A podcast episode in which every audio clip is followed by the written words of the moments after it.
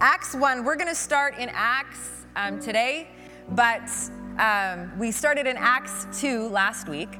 And so we're going to go backwards um, just because last week was Pentecost Sunday. And so that was about the Holy Spirit falling. And so we're going to, I'm going to give you some, not backdated, but we'll start in Acts 1.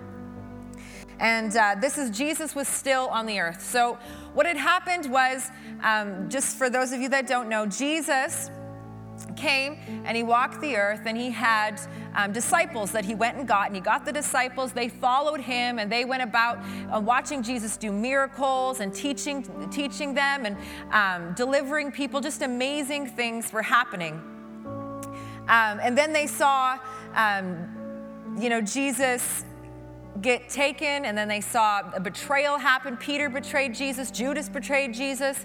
Uh, then they saw Jesus go to the cross, he died, and then they had that whole grieving process that went on. Then he was raised from the dead, and uh, now they have Jesus was walking among them in his resurrected body. So he was walking with them, giving them some last kind of instructions. He was with them for 40 days, walking with them. And uh, eating with them, even. Like they were spending time with Jesus. So we come to this moment in Acts 1. So Jesus is in his resurrected body. He has already told them that I have to go away so that the Holy Spirit can come. But I think in this moment, they don't really know you know, what Jesus is referring to when he's saying, I got to go so the Holy Spirit can come. It's going to be better if I go um, so that the Holy Spirit can come. I think it's the same thing as when the disciple, or when Jesus was telling the disciples that I'm going to go away, but I'm going to rise again. It really, there was no frame of reference for them in these moments. It was like, okay, Jesus, that sounds good, whatever you mean by that. So in, in verse 6 of Acts 1, it says, So when they had come together, they asked him, Lord, will you at this time restore the kingdom to Israel? And so, the, the, what's, ex, what's interesting about this is that the disciples had asked this all along. All along, they're asking, Jesus had told them, I'm going to restore the kingdom to Israel, and they thought that's great. The only difference is Jesus was speaking spiritually, and the uh, disciples were hearing it in the natural. And so, all along, they're asking Jesus, Is it time? Is it time for you to restore the kingdom to Israel? Is this the time? Is this the time? And so, in verse 6, they have this moment where they come to Jesus and they're like, Is this the time that you're going to restore it? It has to be this time. We have to have come to this moment. It was like the moment that they were waiting for, that they, that they had been waiting for Jesus to do this, and surely it was their moment that this was going to happen. They believe that they've come to this place. And we have these same things in our own head where we think um, that our moment should look like a certain thing that we, we in our own minds, um, God will say something to us, Jesus will say something, and we will, in our natural minds, put how this was supposed to look or how it should look. And this is exactly what the disciples are doing. They have come to this moment and they think it should look like this Jesus has come to restore the kingdom to Israel. And I think that the disciples are thinking of all of the betrayal that they went through, that they saw Jesus go through. And then all of the torment of watching him on the cross or knowing that he had died, and then the grieving process, and then the, the, him being raised, and then having him back again, and then believing again, and then all of these moments that they have gone through. Surely, we've gone through all of that to get us to this place. Surely, it must be this so in verse 7, so they ask Jesus, right? Is this the time? Is this our moment? Are you going to restore the kingdom? And Jesus says this to them It's not for you to know the times or seasons that the Father has fixed by his own authority. But you will receive power when the Holy Spirit has come upon you. And you will be my witnesses in Jerusalem and in Judea and in Samaria and to the ends of the earth.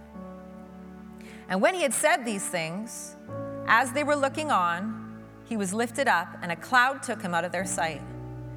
And while they were gazing into heaven, as he went, behold, two men stood by them in white robes and said, Men of Galilee, why do you stand looking in heaven? This Jesus who was taken up from you into heaven will come in the same way as you saw him go to heaven.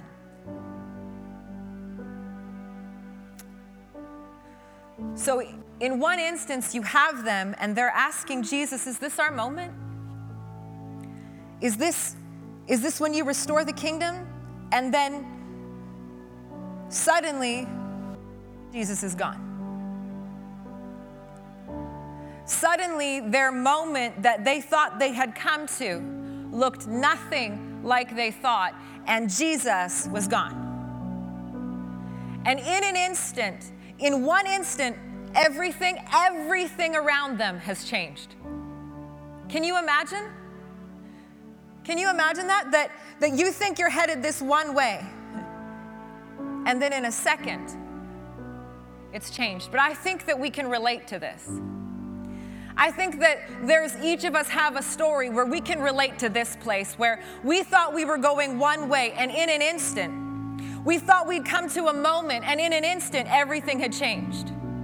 And suddenly, life looked nothing like we thought it would. I think the church in general right now can relate to this. Everything has changed. We thought we were going one way. January, we were talking about what the what the church where we were going as a church what it looked like and we all would have never imagined in a million years that we would not be meeting together god was saying one thing knowing fully what would happen but we were picturing it a different way February, we were worshiping together, and March, we were watching church through a TV screen. Suddenly, everything had changed, and our moment looked nothing like we thought. I wonder if the disciples were frustrated. I wonder what they were thinking in that moment. I wonder if they were going through loss again. I wonder what their thoughts were. Was it disappointment? Loss? Like, now what do we do? Where do we even go from here? The one that we were following is gone. What do we even do? And he said some things about a Holy Spirit coming, but what does that even mean? What does that even look like? Nothing looks like what we thought. He said he was going to restore the kingdom, and now he's gone. It's, it's equivalent to even us being like, God saying, I'm going to bring revival to the church. Revival is coming to the church. And then an instant, us being at home watching church. This looks nothing. This looks nothing like what you said. Actually, it looks nothing like what you thought. But the disciples they're frustrated in this moment of just standing there, like, what just happened? Are missing the point. Because he said, I got to go away because greater is about to come. I got to go so that greater can come. There's a plan behind all of this. Behind me going, there's a plan. I got to go. And, church, I know that this place is frustrating. I know. I know it feels frustrating. But I think if we're not careful, we'll miss it. Don't miss it. God's doing something. This, this whole thing did not take God by surprise.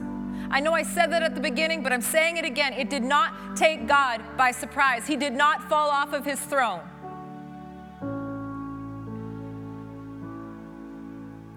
And he's using these moments because greater's coming.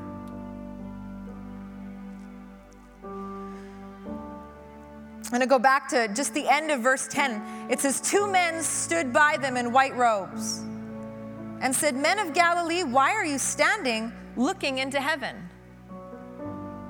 This Jesus who was taken up from you into heaven will come in the same way as you saw him go to heaven.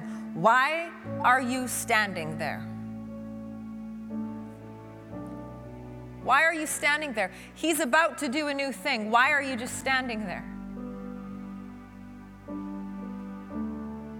I know it's hard to say goodbye. I'm especially sure it's hard to say goodbye for the disciples when they're walking with Jesus. I wouldn't want to say goodbye to Jesus either, I don't think. I know it's hard to say goodbye, though, even to the, to the past or to the way things were or to change. It's hard to move past those places. But these angels have to show up and say, guys, because they're just standing there. Like what just happened? Everything has changed. And these angels show up and say, Why are you standing there? He's gone. Greater's coming. Greater's coming. And in this last week, I heard those exact words greater days. There's greater days that are coming, greater days. And yeah, it may not look like what we thought. None of us could have imagined any of this.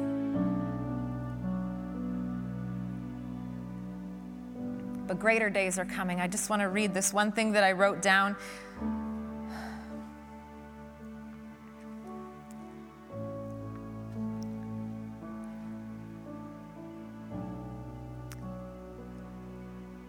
that as we move into this next stage, don't get caught staring at what was instead of moving toward what's next.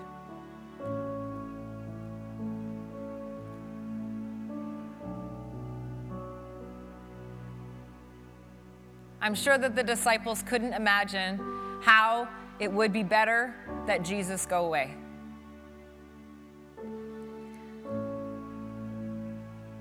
But Jesus had a plan. God had a plan. Greater's coming.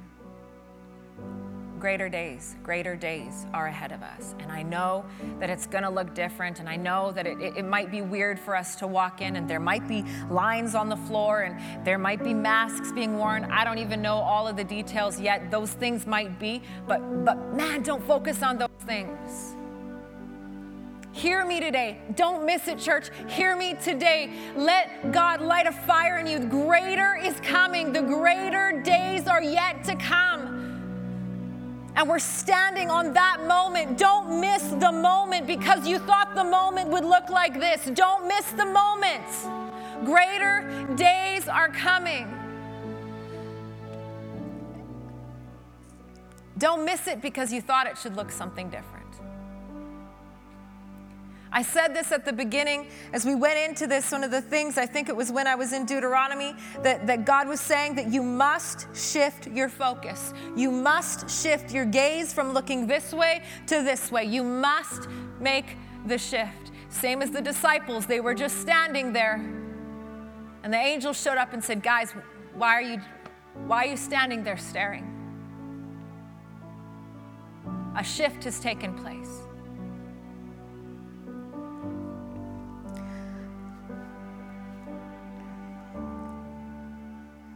They had to, they had, the disciples had to make a shift. And as soon as the angel showed up, let's go to verse 12.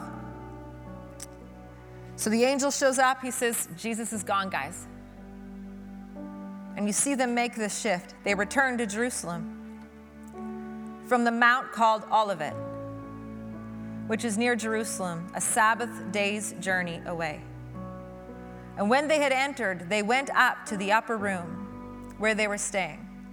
Peter and John and James and Andrew and Philip and Thomas and Bartholomew and Matthew, James, the son of Alphaeus, and Simon the Zealot and Judas, the son of James, all of them were in one accord, were devoting themselves to prayer together with the women and Mary, the mother of Jesus, and his brothers. They made this shift. And, and you know what's crazy? Is they didn't know what's to come. And I've questioned many times, you know, God, I don't want to miss it. What's happening? Greater is to come. What does that mean? What does that even look like? What are you saying? And it brings me comfort to know that the disciples, they didn't know either. I have to go away because greater's to come. Okay. This doesn't seem like greater, but it's coming. I don't understand how Jesus going away could be better, but greater's coming. I don't understand how us being locked away could. Greater's coming. I don't understand the big greater's coming. So, what does that mean for me? It means I trust. It, it, means that I just have to trust that greater is coming. So, hear, hear me. I hope that the words are birthed in your spirit today. Greater is coming. I know it seems frustrating, but greater is coming. Shift your focus. Shift your focus. If He's waymaker, miracle worker, light in the darkness, then greater, greater is coming. It has to, because it's who He is. It has to. It's who He is. So in verse 14, it says, All of them were in one accord, were devoting themselves to prayer.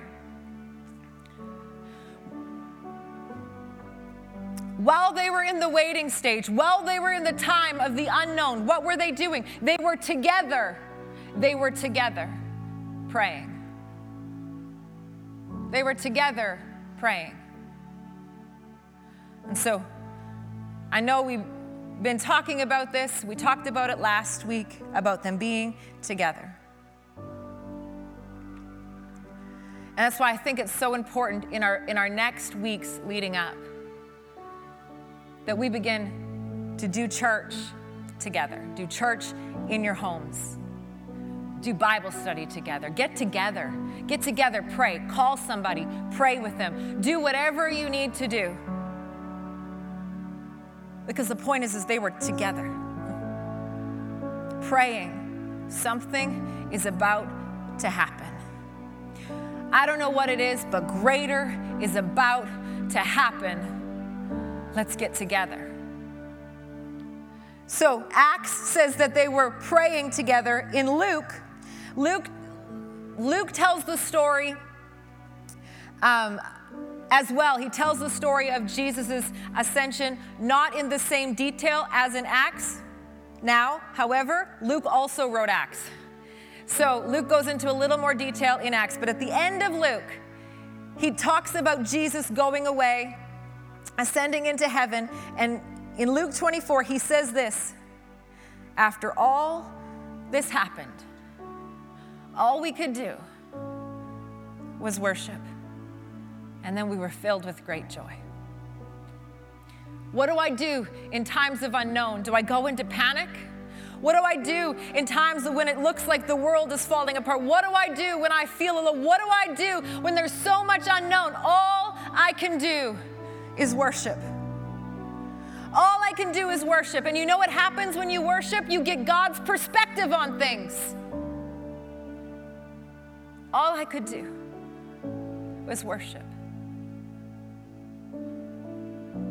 These are the times we're stepping into the greater days, greater glory, prayer, worship.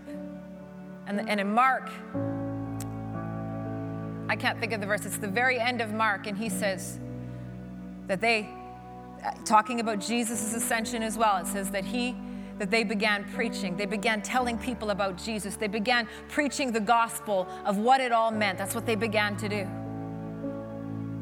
Prayer, worship, talking about Jesus, but together. Together. As I was studying just that last part, I was literally just getting undone because because it just so feels like it's this moment for us. And I heard the Lord say that understand that in these days that the enemy will come after unity. Because the Bible says that they were all together in one accord. They were in unity with one another. And in these days, be warned that the enemy will try to bring disunity. So watch it in your speech. Watch it, watch it when you're with you know, people that you love, just watch and recognize what the enemy is after is to bring disunity.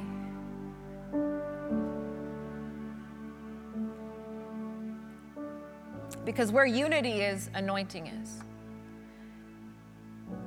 And the anointing breaks the yoke. So guard your hearts. Guard your hearts, hearts against it. But recognize that these are times of prayer. These are times of worship. And these are times where people are very hungry to know who Jesus is. For more information about Embassy Church, visit our website at embassychurch.ca.